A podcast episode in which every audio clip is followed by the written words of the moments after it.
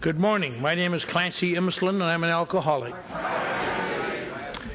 Welcome to the uh, final marathon meeting.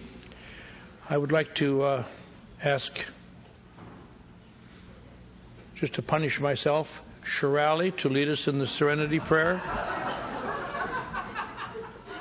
Start it off, please. God, grant me the serenity to accept the things I cannot change, the courage to change yourself I can, and the wisdom to know the difference. Thank you. That was beautiful, Shirley. Uh, I was supposed to introduce my co-leader, but they assigned me no co-leader. I guess they just figured a, a schizophrenic is enough. I'm having a wonderful time at this convention. So am I. The, uh, I, uh, brown noser. Is there any change out of that five? Yeah. um, I've asked uh, Patty G to read the 12 steps.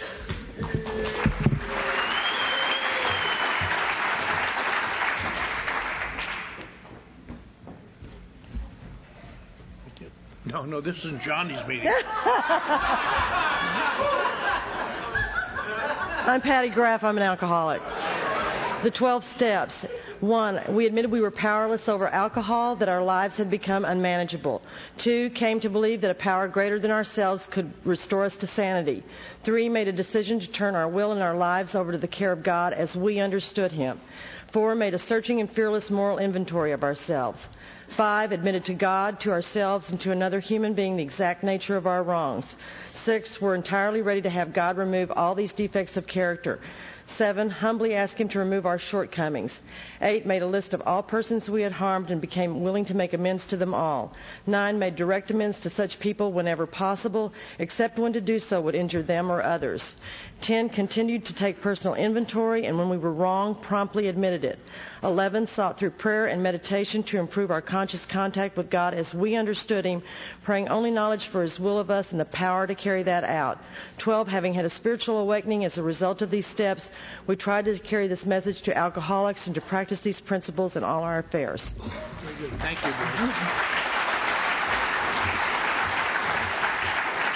Now I've asked John G. to read the 12 traditions.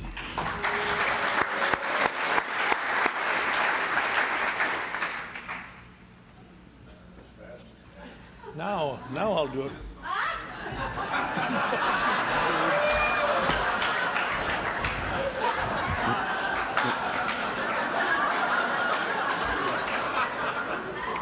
My name is John Graff, and I'm an alcoholic. The 12 traditions. One, our common welfare should come first. Personal recovery depends upon AA unity. Two, for our group purpose, there is but one ultimate authority, a loving God as he may express himself in our group conscience. Our leaders are but trusted servants, they do not govern. Three, the only requirement for AA membership is a desire to stop drinking. Four, each group should be autonomous except in matters affecting other groups or AA as a whole. Five, each group has but one primary purpose to carry its message to the alcoholic who still suffers. Six, an AA group ought never endorse, finance, or lend the AA name to any related facility or outside enterprise, lest problems of money, property, and prestige divert us from our primary purpose. Seven, every AA group ought to be fully self supporting, declining outside contributions. Eight, Alcoholics Anonymous should remain forever non professional, but our service centers may employ special workers. 9. AA as such ought never be organized, but we may create service boards or committees directly responsible to those they serve. 10. Alcoholics Anonymous has no opinion on outside issues. Hence, the AA name ought never be drawn into public controversy. 11. Our public relations policy is based on attraction rather than promotion. We need to always maintain personal anonymity at the level of press, radio, and films. 12. Anonymity is the spiritual foundation of all our traditions, ever reminding us to place principles before personalities.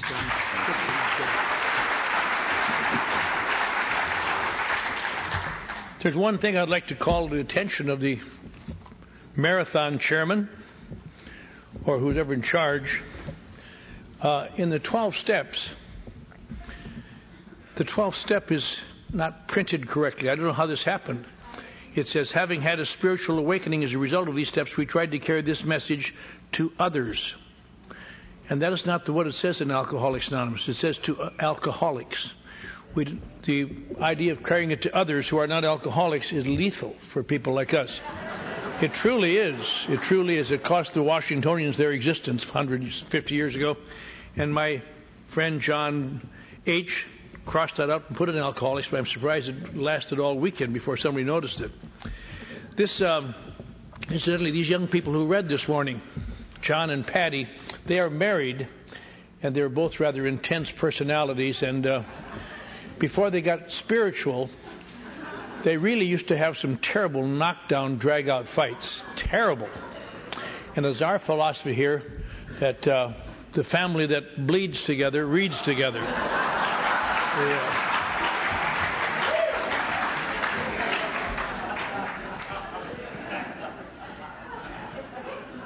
The topic for this meeting is, but my case is different. Now, this uh, this marathon, some of you are new, may not understand what the marathon uh, is kind of about. Marathons are relatively new in AA, not relatively new, I guess, but uh, they were started at this convention. How long? 20 years ago? About 20 years ago. How long? 72. Well, I can't work that out. 26 years ago. And they were started by a guy named Chuck Nisbet and Keith. And they started these, and because they felt there was a need in conventions for sometimes for people for, who needed a place to go when they were when they were full of something or had to go somewhere just get off the sidewalk or something because all the excitement and especially when you're new it's really overpowering a big convention and they started this as kind of a test to see if it would work and it worked rather well, of course. And over the years, it got to be quite good, and uh, and got some customs. And as a matter of fact, in 1980, it had worked so well that the World Service Conventions asked us to start a marathon at the International Convention, and they have a marathon at the International Convention now. And uh, Chuck and Keith went down to New Orleans in 1980. We all helped them get it set up, and they had this and every time it goes, it's been very well attended because people sometimes you just need somewhere to get to sit down and not have to be anything or do anything or feel anything, just be part of something. The uh, and this marathon this uh, this weekend has been much the same. It started Friday with step one, and then over the past two and a half days, it's been a series of the slogans and the 12 steps the, and the actions of AA, and people have gotten up at five in the morning to talk about sponsorship and three in the morning to talk about the meaning of what AA is and so on. And uh, we are now at the last meeting with this candle. This candle is kind of an interesting thing. It finally came about in the 1970s where we we lit a candle to start the marathon to indicate this light of the spirit, of it were, as it were. At the last meeting, it was taken from the marathon room to the main hall where the meeting was, and one of the aspects of opening that meeting was blowing out the candle, indicating we were now in the final stage. Now, the, the morning meeting is going to be in here, isn't it? Our meeting this morning. So we won't have to go anywhere to blow it out anyway. But the uh, for, for a long time, the 9 o'clock meeting, the final meeting, was conducted by Chuck Chamberlain. And really was a big crowd would pour in. They could, just couldn't hardly get them in. And I was at the 8 o'clock meeting, Seemed to be a lot of seats at that meeting.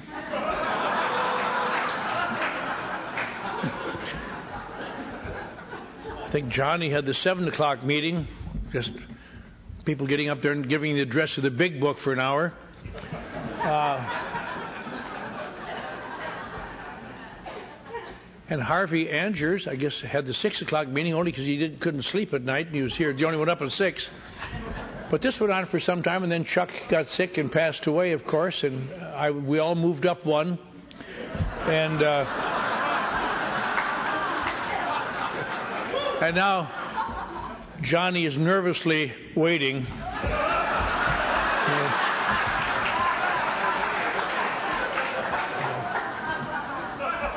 Well, Millie Greenberg and I are staying young. The, uh,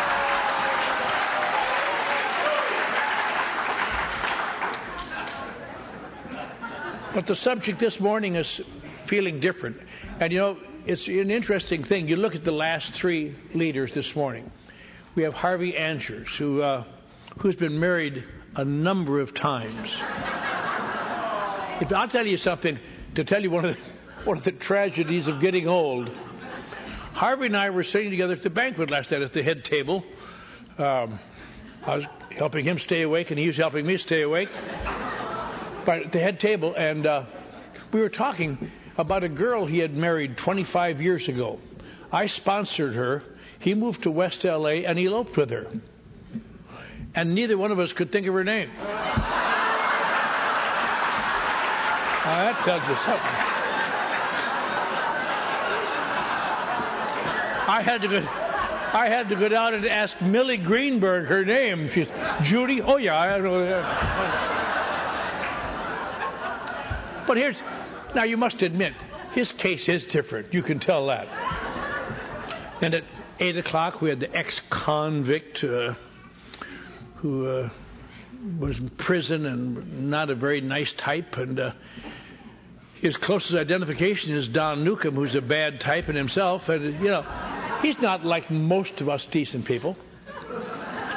And then now at 9 o'clock, you have a, a, leader who I still think holds the records for most electric shock treatments get, gotten at Big Spring State Hospital in Big Spring, Texas. I could test light bulbs for a year afterward.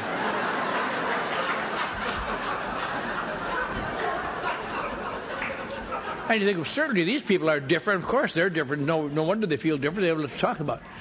But as, as, we all come to understand, that uh, that's not the difference we're talking about here at all. Those are not the differences. I sometimes think about things like a few years ago, a guy I sponsored, Emery Zalata, who's dead now, so I can mention his name. But he had a, he had a very famous American playwright who had written some great stuff. He wrote Pulitzer Prize and award-winning stuff, and he wrote uh, Goodbye Little Sheep, an, an AA story. And this guy had been sober in AA 12 years in New York. And then he got drunk and he could not get sober again. He could not get sober again. And he said, Will you go up and talk to him? So I said, Sure. So I went up to his house after work in the afternoon and made an appointment. And I went to his big swank mansion in the Hollywood Hills, and the, and the butler let me in and introduced me to the inside maid who took me to this master bedroom, which is enormous. And on the walls, there's an Academy Award, New York uh, Theater Awards, every kind of award you could get Emmys, everything, just anything you, you strive for. This lovely ornate white bedroom, all white rugs and white everything. And in the bed, a little huddled man with his teeth out so he wouldn't choke, laying there. And uh, the thrust of our conversation, the final thrust of our conversation was he, uh, he finally told us that, uh, he told me that, but you don't understand. My case is different. Just as different as if he'd been in prison or hospitals or anywhere else. As a matter of fact, he finally got sober. He got sober and he started coming to our meetings, and some of us remember him. You remember, don't you? And uh, he did quite well. And then he got feeling a little bad again, and he started to retreat beyond that, behind that. But you don't know my case is different story. And we tried to talk him out of it, but he'd he'd been so successful, he knew that his case truly was different, and we wouldn't understand. And on Saturday, morning, Saturday morning, uh, he called up and said, I, I'm not going to be able to. He used to come to the yard. He didn't play, but he used to come and watch. I just want you to know I'm not coming to the yard to watch today because I'm really having a depression. And I said, You better call Maurice. He said, No, I don't think I need to call Maurice. I'm going to call my psychiatrist because he will. Uh, he understands the nature of my illness. I know you people mean well, but you don't really understand. And I said, You're doing well, Bill. Why don't you just. Yeah. So he, uh, he didn't come, and that night he didn't come to the meeting. And the next morning we opened the Times and said, Pulitzer Prize award winning writer commits suicide. He just thought and realized how different he was. About 8 o'clock that night, he put a bullet in his heart, just like that. And you see a lot of that because I, to me, it has nothing to do with what you have or what you don't have on the outside. We talk about that a lot, but it's what you have on what makes you so different on the inside. I don't suppose there's anything in the world that is more, in my opinion, more general to alcoholics. It may be to other people, I don't know about other people, but general to alcoholics, than coming here with that feeling of difference. I've never heard an AA talk who didn't talk in one way or another that they always they felt different or they didn't fit in or they didn't feel good, which is one of the great reasons they drank. And they get sober and they still don't feel like they fit in. And you just get the feeling that when will I ever change? These, this, this AA is wonderful, but I'm not like that. And so they have, in some places, for people who feel they have a severe reason for feeling different, they have kind of special interest groups. They have groups of doctors, so a doctor can come and say, I'm a doctor, I'm not so different. There are other sober doctors. And there are lawyers, and there are airline pilots, and there are actors. Yeah, I remember when I was about two years sober. And these people all do, they get together and they have meetings and they talk about the special problems they have because of their occupation. When I was about two years sober, I really uh, around. Uh, I was at a, used to live around a club in Beverly Hills, and for the they had this actors meeting, and oh God, I wanted to go that. I mean, I, I try to be slick, but I'm from Eau Claire, Wisconsin, and I just. when I see him, I try to look unimpressed, but I.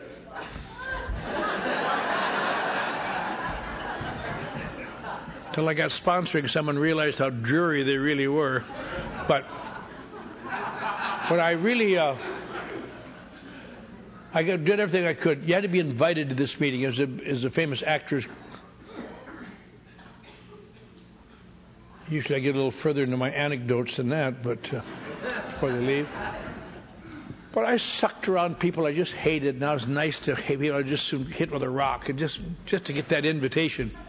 And finally, I got an invitation. Oh, so thrilled! I'm going to go over this guy's ornate garage, which is better than most houses in Beverly Hills. And, and I went in Monday night and sat there, and it really was just what it claimed to be. All half the actors I'd ever seen in movies were sitting in that room, just one after another, just big stars and all. And they went around the room, and I felt kind of sheepish. I had about two years sobriety and didn't have any front teeth. And, and they went around the room, and and I was just thrilled. And they got around to me, and I I said some stupid little thing, and and on the way home, it suddenly struck me these guys have been meeting there for six or seven years, and they were famous for their meeting. But I had the most sobriety in the room because they all understood each other's slips because their case was different because they were actors and they couldn't stay sober the way ordinary people do. And that's the way it is with special interest groups. That's what makes those special interest groups so unpleasant in AA. That's why we warned against special interest groups because they reinforce the feelings of being different.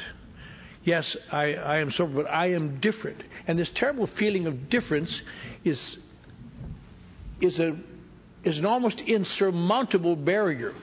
I see people die from alcoholism over the last few years in my job, and I see people die in the street and sidewalks, and I'm surrounded by people who, uh, who don't, can't seem to live in the world.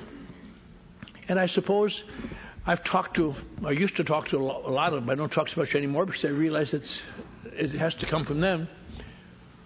But the one thing that always seems to come up, but my case is different. I don't know anything that is more common to people with a problem like ours. And that's what makes uh, it so strange to people around us. You know, we talk about alcohol problems and, and alcoholics. And there seem to be different. Nobody ever knew much about alcoholism. When Bill Wilson wrote this book, he had kind of a he had kind of a gut feeling that he couldn't he had no education in it, but he, that there was different types of alcoholics because he mentions in this book again and again our type of alcoholic. He doesn't know what any other other types are, but he knows that our type. And there seems to be general we seem to have come to understand, at least in my opinion, various some various types of alcoholics because we see them in life. We see people who apparently to the naked eye are alcoholics. They drink and they drink badly. They get and have bad, you know. But the, when something bad happens or really captures their attention, these people are are able to quit. And they say, "Oh man, after that accident, I never drank again." Or after my little son died, I never drank again. Or after I lost my family, I never drank again. And we've all heard cases like that. And then there's another type of alcohol, and they just seem to live without drinking. Then there's another type of alcoholic, apparently. They are people who become physically addicted to alcohol. They become, you know, certainly some alcohol of all types become physically addicted, but these people become physically addicted, and they need hospitalization to get off it. And that's why it's so often you hear about people going to hospitals, and yet on the other hand, we hear a lot of people who don't go to hospitals. But people who go to hospitals, like for instance, Schick Shadel in, in Washington years ago had a claim that they could uh, get people to return to normal drinking. When they realized that didn't couldn't happen, they now have a program. They still advertise. We will we will stop your alcoholism in seven days, and a number of successes. They have a number of successes. People who have gone there have been medically withdrawn from alcohol addiction, and they don't want any more of it, and they stay away from it from then on. And so we all know cases like that. Yes, he used to drink, but he got off it. And then there's this other group, which we call of our type, which is baffling not only to the people around us, but to ourselves. Because we know we should be able to do what they're doing. God, that guy got off. My mother's uncle Leo, I heard about him when I was drinking as a young man. He got sober in 1924, I guess, through the church. And, you know, I used to hear about him in the 1940s when I was drinking. My mother would say, Remember Uncle Leo? He used to drink like you, but he doesn't drink anymore. That uncle look at Uncle Leo. And I, I couldn't put it together, but I realized now what it was. I don't think he smiled after 1924. You know, just. and uh, his his wife would keep reminding him what he did in 1920. You know, remember that time, Leo, 1920, we ran the Model T in the ditch. I thought, well, he's he's got more strength than I got. I'm not. Uh... But I see people quit drinking, I and I'm sure most people in this room have done that. I have tried to quit drinking and gave it everything I had. I gave it everything I had.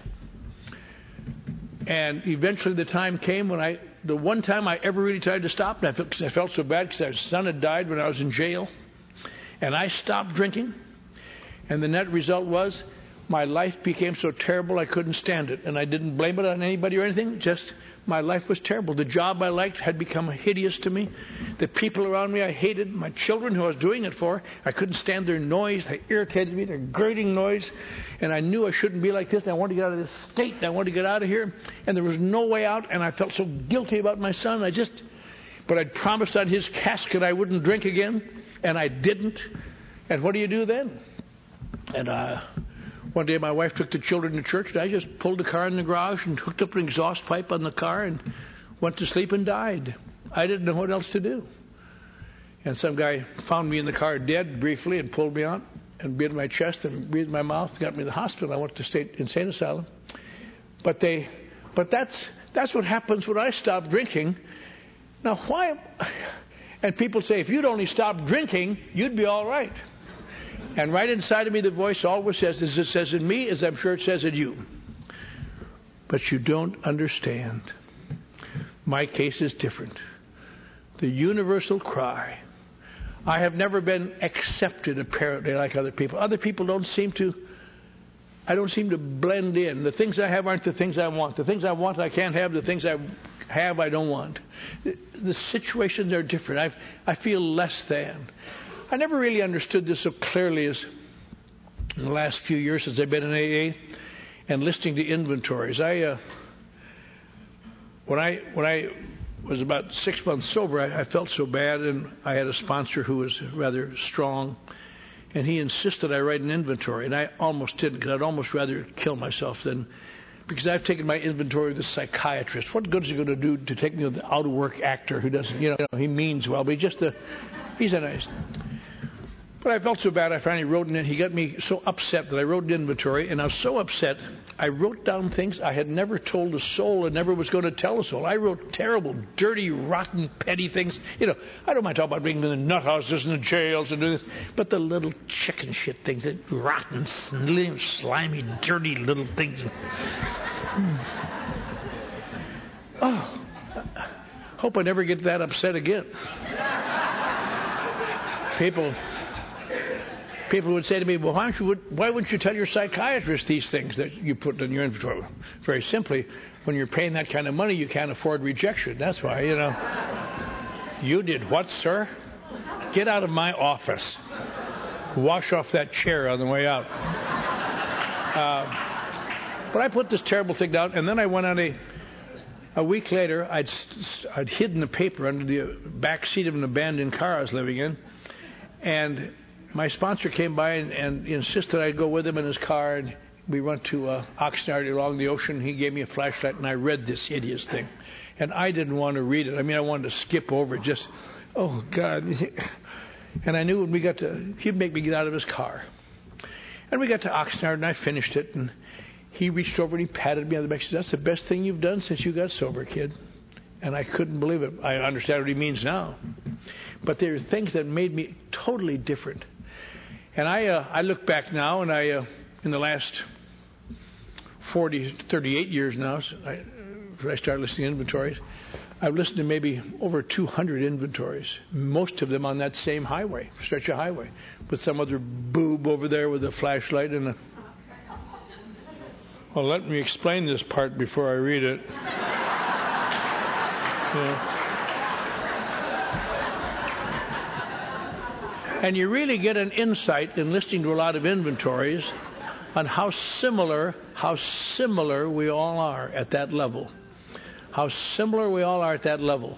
Is my opinion, a good inventory is always the same. The specifics vary, but it's always the same. Lack of self worth, guilt, feeling different, and occasionally lashing out at the world to punish them for how they're hurting me. And it's always the same thing. The very, things vary. As I often say, one week I heard uh, an inventory, I think on a Monday night, from a woman whose whose father was the one of the two or three best known men in the 20th century. And a few days later, I listened to a guy named Ramon Pena, who, born under a bridge in El Paso, didn't ever know who his father was and their, their inventories were exactly the same. And she lived in a penthouse in Beverly Hills, and he uh, he was just out of the Washington State Penitentiary. What their specifics had nothing in common, but it's always that same thing: that feeling of difference, less than, guilty, uh, feeling different, uh, lashing out at the world to try to hurt them. And this is a conditioned force that stays with us. And we just, I discovered, I'm sure you do too, that stopping drinking, on the, on the whole, stopping drinking, all it does is bring that feeling back.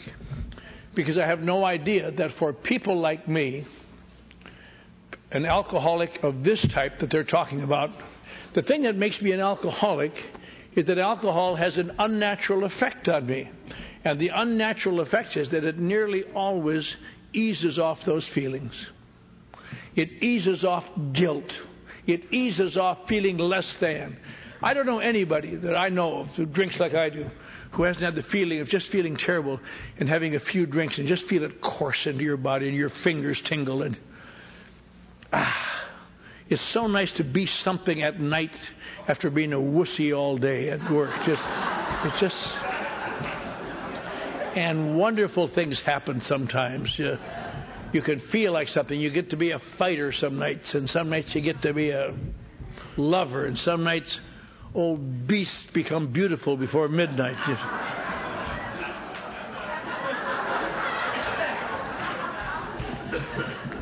and when I'm sober, and then I do things that I'm ashamed of, and I determine to change it, but when I'm sober again, I can't do it. I was much surprised after being in and out of AA for years, knowing that AA worked, knowing that AA was fine. I went to AA in a lot of places. But the one thing I always knew my case is different. My case is different. Why is my case different? Because, damn it, my problem isn't alcohol.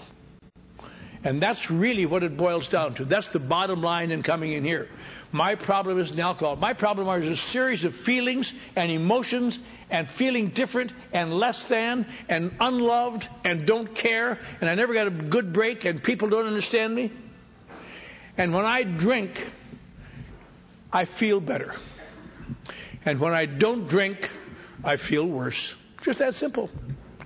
The one thing I always knew I could not be an alcoholic.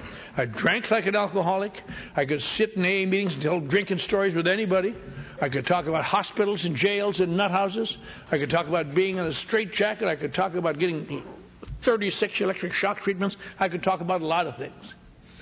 But the one thing down deep inside of me, the one tattered piece of integrity I had left that I hadn't sold out was I can say I'm an alcoholic. I never minded saying I was an alcoholic.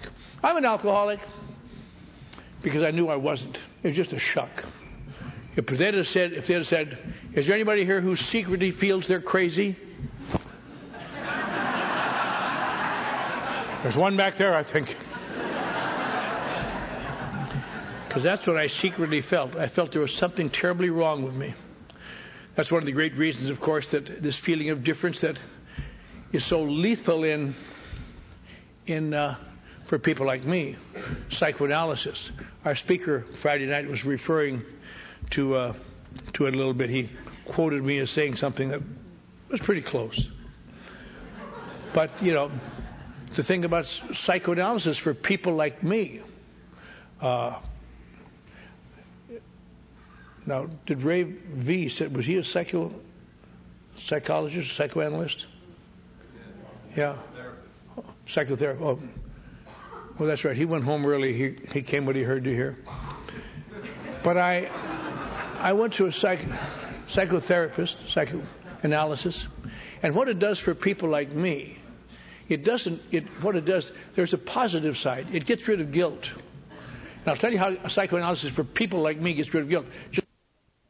Gets rid of guilt for some people, just like inner child gets rid of guilt for some people it convinces me that I am and have always been a victim. It's not my fault. I never was loved. I never was cherished. I never was taken care of. People who should have helped me didn't, and on and on. And so there, it really isn't my fault. It's their fault. So even whatever I do, it's only because I was programmed this way. So you can't blame me. And that's a nice thing to have, except there's the, the little price tags you pay for that. You don't see at the time, but you see them in retrospect the price tag that you are that you become consumed little by little with resentments over the people who failed you. Going back to your parents 50 years ago, whatever it might be. If only my mother and father had treated me well. If only they'd have seen that I needed these extra things. If only they'd have been nurtured. If only that girl. If only that guy. You know, on and on. When you go to these kind of meetings, they're not like AA meetings, I'll tell you. They don't sit and laugh in the meetings. They come out of there and they're intense because they have reinforced and intensified resentment. And of course, the other thing, of course, is that is that you have to come to accept the fact that you're terminally different. You're, you're always going to be this way. You're never going to change. I never really understood that. I heard one of their gurus say one time, "We are like trees. When we were saplings, someone destroyed our insides, and our outsides are fine. We grew up to be total trees, but inside of us there's still rottenness, and because we were not treated correctly. So you have to accept the fact, no matter how you look, you're going to be different and less than and inadequate." And the third price tag you pay, which is quite obvious if you think about it, intermittent but intense self-pity. God, I could have been something. If only I could have, if only they would have, if only. And there isn't a person in the world that doesn't know that. I mean, in this group, I wouldn't think who doesn't know that feeling sometimes. And that's another thing you get out of drinking. Sometimes you really feel sad and you want to feel better, you can sit and drink and cry. If I only if I only married that girl, I, but I never got her name. Yeah. oh, no, no. If I only ought to change. And this is what the therapy I know. And so I come to AA like everybody else comes to AA, I'm sure with a feeling of intense difference. I, uh, the one difference I could not accept is this. I was like an alcoholic in so many ways, but the one thing was different. Unlike alcoholics, their problems are when they drink, they have upsets and pains and heartaches. When I get sober, I have upsets and pains and heartaches. The worst pain of my life is when I try to stay sober. And I heard this book read, and I read this book, and I skimmed and did this and that. It's the funny thing about this book, I should tell you if you're kind of new, and maybe if you're old too. But I read that book several times over the years. But in the last few years, I've been reading it a book study. We have a book study in West LA. And when you read that book in a book study for 20 minutes, there are things in there I never read before. Because instinctively, when you're a reader, your eyes skim over what looks to be dull. And uh, but when you have to read it out loud, you have to make it all meaningful. And I, I, I watched that book. That book specifically states things that I thought I learned on my own 25 years ago, 40 years ago. Just it ta- it's a building thing once you understand it. It really is remarkable. But this book talks about cases like mine, and they say things like there are at times there is no adequate defense against the first drink for people like us, for alcoholics of our type. Why is there no adequate defense against the first drink? Because if I don't drink, I'm going to go crazy. That's why. Or I'm going to kill myself, or I'm going to do something terrible. Now, what kind of an alcohol problem is that? That is not an alcohol problem. And it takes a while longer to do what you've heard from this podium and many podiums this weekend to allow yourself to be driven to take actions that you do not believe in so you can survive here long enough for no apparent reason except that the ones who survive discover this. I somehow hurt so bad I did some things I wouldn't ordinarily have done, and I stayed here long enough to realize that I was not so different after all. I suppose of all the gifts I've ever received in my life, the greatest gift is when I stayed here sober for a while after I was sober, long enough to gradually come to understand there's a name for my condition. And it is not an alcohol problem. It is something called alcoholism, which sounds the same if you're kind of new, but it's tremendously different. Tremendously different. And it's that way all over the world. People come here and die. They die. They're dying around us in Los Angeles, where L.A. I think is generally accepted as the best AA in the world. There's no place like it. You're in the, you know, still people who think, well, how about, how about Akron? You know, that really is. Akron has the same relationship to AA that Bethlehem has to Christianity. Something nice happened there once, but not for a long time. Yeah. There are more sober alcoholics in Southern California than in New York and Illinois combined. And the quality of AA is remarkable in, in Southern California. All kinds of lively groups. Yet there are people dying in AA groups all around Southern California because they've gone to groups and stayed in groups where they preach the same monotonous, downbeat stuff you hear in the failures all over the country. Well, you put the plug in the jug and you just kind of don't drink and you go to meetings and and God, most of us slippers have done that till we died from it. The point is, you have to come to realize that my the problem is not alcohol. If alcohol were the problem, there'd be no need for a convention here. We'd all just stop drinking and go home. The problem here is that for people like me, and I presume like you if you're in this room, that stopping drinking eventually makes your life unbearable. So that is the big that's the big thing. The one thing that made me feel different was the thing that makes me fit in here. But who would ever you can't find that out right away. The greatest gift I ever got was discovering that I was an alcoholic. Because when I became an alcoholic, my feelings of being different diminished about 80%. I don't suppose I'll ever get over feeling different. I don't suppose you'll ever get over feeling different. There are times when you don't feel different. I'm just one with the world. But wait till the next time you're crabby, or someone hurts your feelings, or your boss looks at you funny, or you're screwed again. Uh, I knew it all along. I am different. But if you got some kind of a program, you march through that and you go on to the next event, hopefully. I was going to commit suicide, but I got to make coffee Friday, so should I?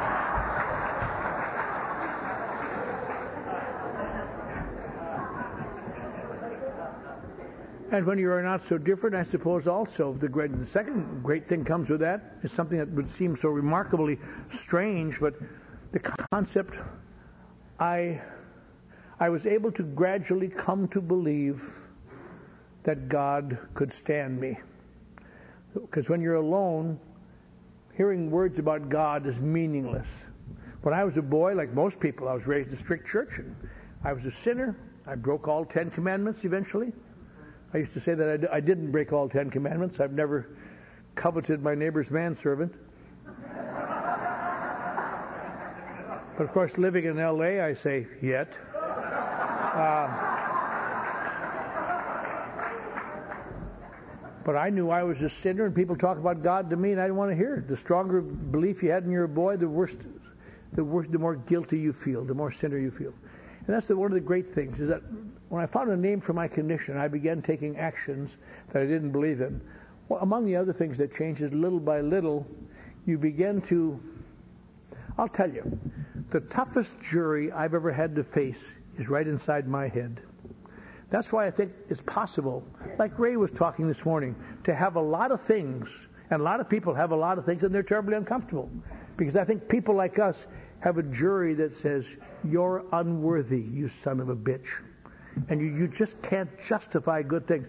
The hardest thing I know of is to work hard enough to justify the good things you get so you don't feel bad about them.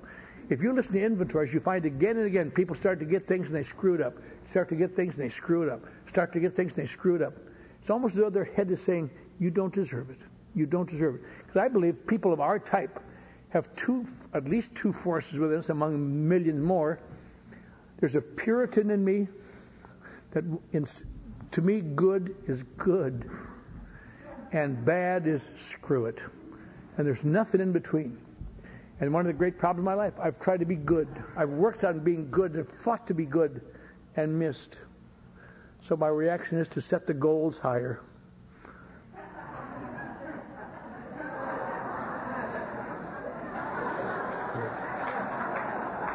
Just can't do it. Just can't do it.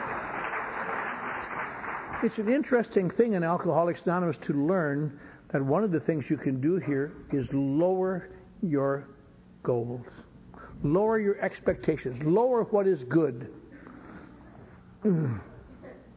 Shit. and one day you're doing pretty good. But to lower that, this perfectionism has been talked about many times. You know, in the 1950s, Yale University had a big study of alcoholics, the big clinical study of all time. They studied people of all kinds of backgrounds and all kinds of uh, sociological backgrounds and intellectual backgrounds and economic backgrounds. And they had known alcoholics being tested against known non-alcoholics. And then for example, they'll give them each two drinks to see if they can see a difference. They give the alcoholics two drinks, then the non-alcoholic two drinks, and see if they could see a difference. And uh, would you want to be an alcoholic in that test? You know. well, that's all our test for today. Bullshit, it is. but but they, they they have a big report this thick, but simmered down to the last. They have two things that they cannot understand. One. One they cannot understand is that all the known alcoholics rank in the top five percentile of perfectionism. And secondly, the alcoholics, for some reason they cannot, shouldn't be, their, their personality profile changes after drinking. It should never do that. It should be a little dulled perhaps, but, but no one ever understood that I become a different person when I drink. You know, the guy who wrote Dr. Jekyll and Mr. Hyde, Robert Louis Stevenson, he was an alcoholic. And, uh, you know, the story, if it's true, and I believe it's true, his wife said to him, Well, Robert, you write such nice things, Treasure Island and so on. How did you get an idea for such a thing as this? He said, Came to me in a dream, dear. And I'll bet it did. I'll bet it did. A lot of dreams. Because, you know, in there, the, the concept is just like you and I know. I understand that concept exactly. There's a doctor who's very good but he wants to know what it's like to be evil. So he mixes up this crap and drinks it and becomes evil. And you learn one thing from that. Never drink out of a glass that smokes. You know, bad thing. And he goes, be, uh, is evil for a while. Then he goes, has a drink, and goes back to being the doctor again. And it's fun. It's just, I've done that a million times on weekends, haven't you? Well, it's time to go be evil. you know. And what destroyed Dr. Jekyll, of course, is when he lost control of when he was going to be evil. He would start being evil without intending to. And that's happened to everybody I know like me. As long as I'm able to control my escape, I'm, it's great, and I can do it. When I've lost control of the escape and I can't stand going back, I can't be, I can't be good, and being bad is killing me, and there you are. And my feelings of difference. So it really synthesizes down to this. All of the things we do, all of the actions we take here that seem to have no application to a deep problem. I think we have to start with this premise. I must continue to take actions that remind me and guide me into continuing to believe that I'm truly an alcoholic of our type. That I'm one of the great reasons for meetings is doing that. You know, the meetings originally started in Akron. They didn't start to help anybody stay sober. They started so that they would have some place they could bring newcomers to prove there were people actually staying sober. Look, there are eight people in this room, and never saw anything like that. And over the years, they've evolved into different purposes. And the meetings have become places where you go and they become partially social, partially uh, into educational, partially uh, fun things to do, partially kind of a, going to class again. But primarily, overall, they are designed to re to refocus me little by little on a continuing basis, like driving down the road. Now, how straight the road is, you don't hold the wheel like that, no matter how straight the road, it's a continual thing like that. And that's the way it is with my emotions. Even when I'm doing the best I know how and feeling well, I got to keep those reforming. Because the purpose of that enables me not to let that feelings of being different consume me. I don't think I will ever get over the feeling of being different, nor will you, in my opinion.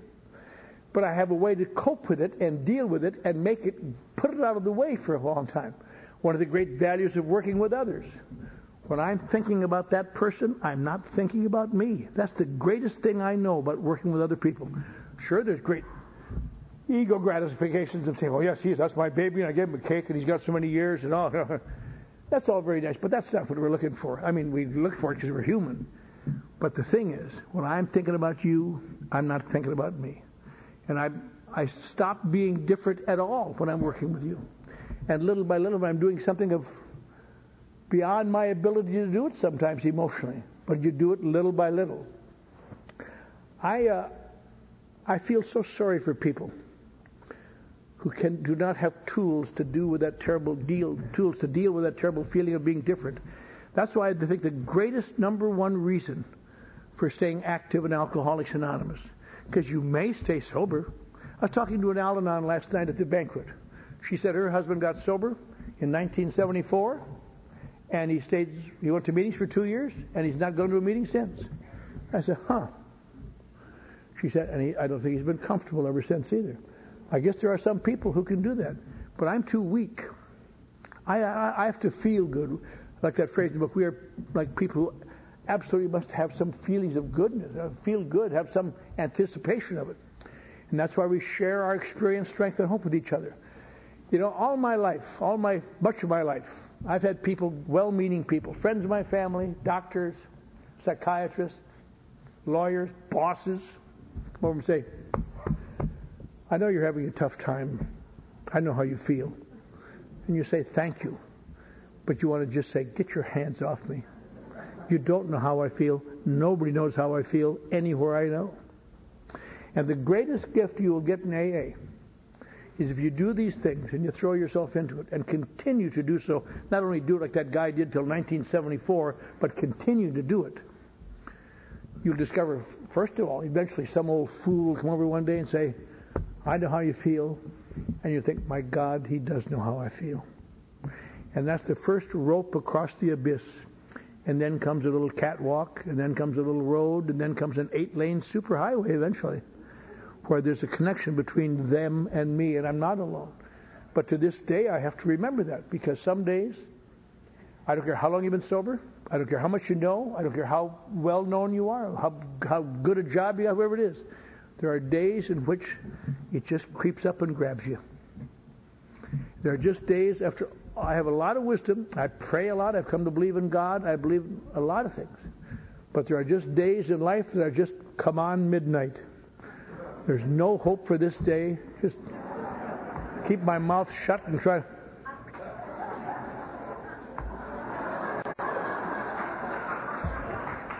Get to a meeting and hope some son of a bitch doesn't say hello to me. and eventually gets better. And that's the great that's the great fact for us. That's the great fact for us. We're we're not so different. Our book talks in great goals. But the most important thing is that last part of the chapter five they read all the time. Everybody in the world knows it by heart, you know. You know, no one among us has been able to maintain anything like perfect adherence to these principles. We are not saints. The point is we're willing to grow along spiritual lines. We claim spiritual progress, not spiritual perfection. I must fight that perfectionism in me like I fight the desire to fail. And I, probably the greatest thing I take with me, and of all the, these great topics we've had, all the great speakers, we're going to hear another great speaker this morning, great dear lady, my friend of mine from Miami. But of all the things we've heard this weekend, I've become more and more recently so caught up. In 1950, you know, at the first international convention, they had uh, they had a convention.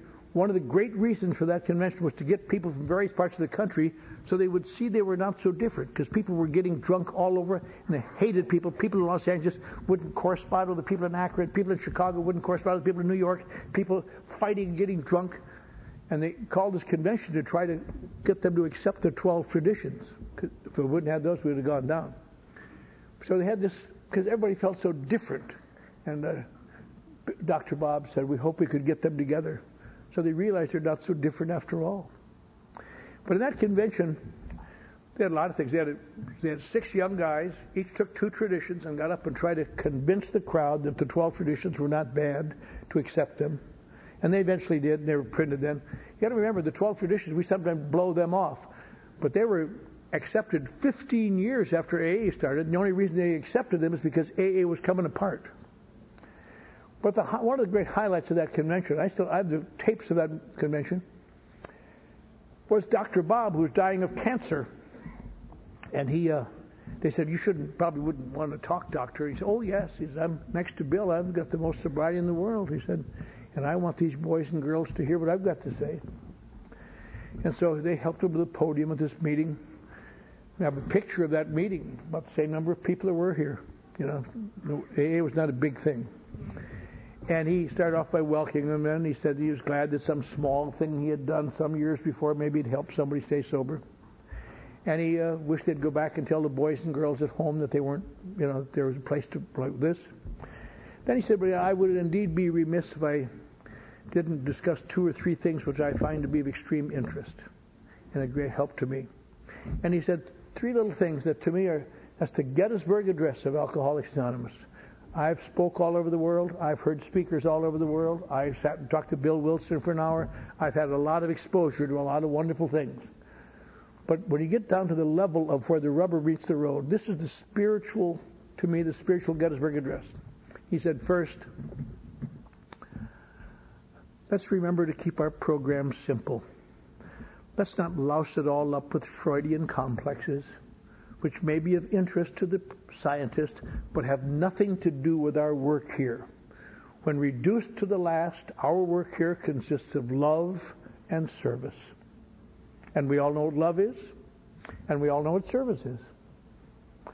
And secondly, he said, let us guard that erring member the tongue and try to use it with kindness and understanding and love. And there isn't a person in this room this morning who doesn't know what that means because we've all cut people with our tongues we wish we hadn't. And lastly, he said, let us never forget to take the time to stop and talk to the man behind us, to tell him a little bit about AA, to give him a pat on the back when he needs it. Let us never reach that stage of smug indifference when we don't have time to take a new man to a meeting, because none of us would be here if someone hadn't done it for us. And these are the things that gradually make you feel part of things. Then he said a few more things. Then he sat down. He was dead shortly thereafter. But I, in my opinion, that's what that's what all of this is about. When you do these things, your feelings of dim, difference diminish. All human beings are going to feel different. What we have to come to realize here, we are all different on the outside. We look different. We act different. We sound different. But at a certain level, we are the same. The alcoholic in Cape Town, South Africa that I talked to is like the alcoholic in Oslo, Norway, like the alcoholic in Sydney, Australia, like the alcoholic in Santa Ana. I am, you don't understand. My case is different. Yes, we do understand, and your case is not so different. and You come to find that out. But the way to bring this about, all of these excellent meetings this weekend, all of these marathons, devoted, dedicated persons getting up and doing the best they know how to com- communicate what they found. Our speakers, our Al-Anons, everybody. And it all is aimed at one thing, for us to stay here, to partake of this, to share it with people yet to come. And it all boils down to this. Let's keep our program simple. Let's not louse it all up with Freudian complexes, which may be of interest to scientists, but have nothing to do with our work here. Our work here consists of love and service. Let us guard that erring member of the tongue and try to use it with kindness and love. Let us never be too busy to stop and talk to the man or woman behind us and tell them a little bit about AA. And I suppose tell them they're not so different. And give them a pat on the back when they need it. And to uh, let us never reach that stage of smug indifference when I'm too busy to take a new man to a meeting because none of us would be here if someone hadn't done it for us. If we could leave here this afternoon or this noon with those thoughts in our mind, we're well on our way to a good week and not having to feel different for quite a while. And I hope it happens for all of us. Thank you.